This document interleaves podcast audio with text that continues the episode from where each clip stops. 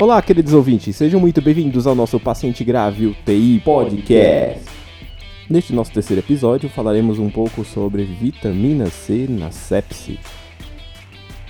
Ele será dividido em duas partes. Numa primeira parte, falaremos sobre o geral da vitamina C na sepse. Na segunda parte, falaremos sobre um estudo específico, o Citrus Ali Trial. Então chega de papo e vamos para o que interessa.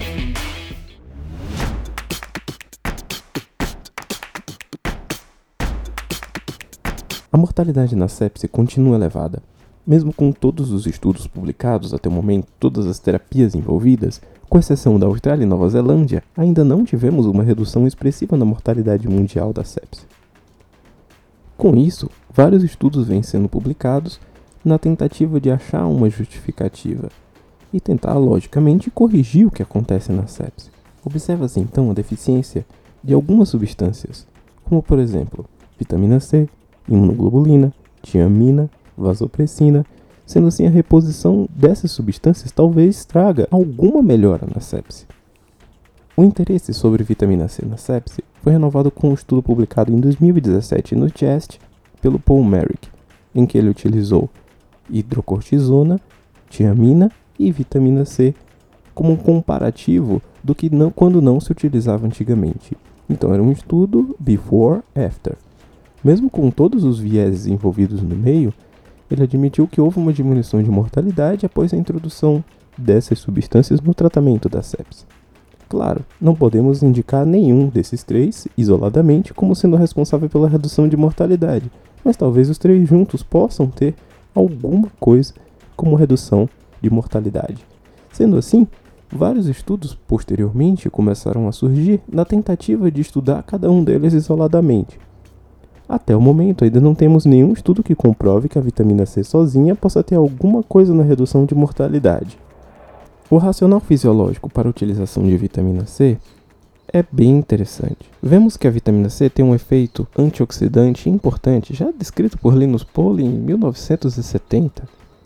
Os estudos não clínicos mostram que a vitamina C tem uma capacidade de impedir com que o endotélio perca sua permeabilidade ou seja, exatamente o que ocorre na sepse, no grande queimado e em estados inflamatórios importantes, em que a permeabilidade vascular aumentaria, havendo perda de líquido para o terceiro espaço. Já aí podemos dizer que a vitamina C teria um efeito de proteção sobre os vasos, impedindo com que haja a sua deterioração em fenômenos inflamatórios. Se formos observar o que acontece no escorbuto, ou seja, na deficiência de ácido ascórbico ou vitamina C, o que ocorre é justamente um aumento de petequias, um aumento de lesões vasculares ao longo do corpo inteiro. Fora isso, temos gengivite e temos outros achados que caracterizam o chamado de escorbuto. Mesmo assim, até o momento, não temos nenhum estudo que mostre que a vitamina C tem algum efeito na sepse, ao contrário do escorbuto, que também a evidência é muito ruim.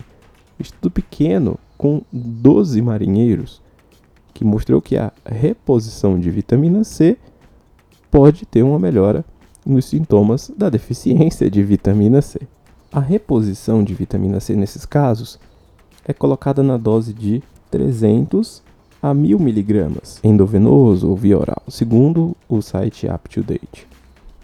Já nos estudos com sepse, a dose utilizada de vitamina D, que também varia de enteral e venosa, Apesar de que alguns advogam que há necessidade extrema de se utilizar apenas a via endovenosa, a dose varia entre 1 a 2 gramas três vezes ao dia. Alguns estudos utilizam 50 miligramas por quilo quatro vezes ao dia.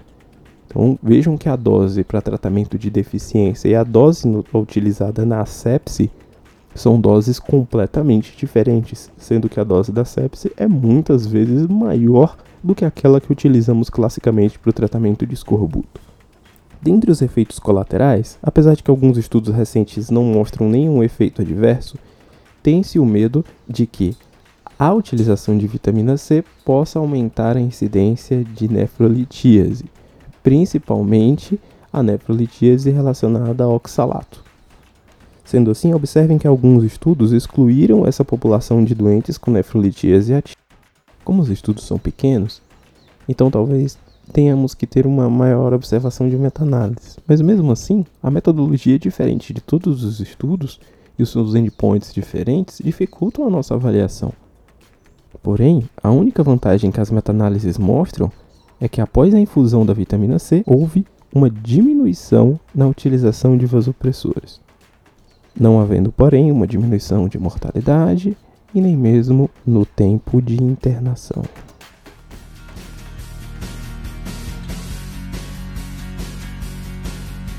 Com tudo isso, a principal informação que você tem para levar para casa seria de que a vitamina C, mesmo com todo o seu racional fisiológico por trás envolvido na proteção do endotélio e no efeito antioxidante, ainda não tem nenhum estudo clínico que comprove que a sua utilização, principalmente na sepse, vá trazer algum benefício para o doente. Talvez uma redução na utilização de vasopressores, mas com a vantagem de não apresentar nenhum potencial evento adverso demonstrável até o momento. Sendo assim, para sua recomendação precisamos de estudos maiores e mais elaborados. Dois estudos atualmente estão em andamento, o LOVIT e o Victus Trial. Seus links estão na descrição. Acompanhemos.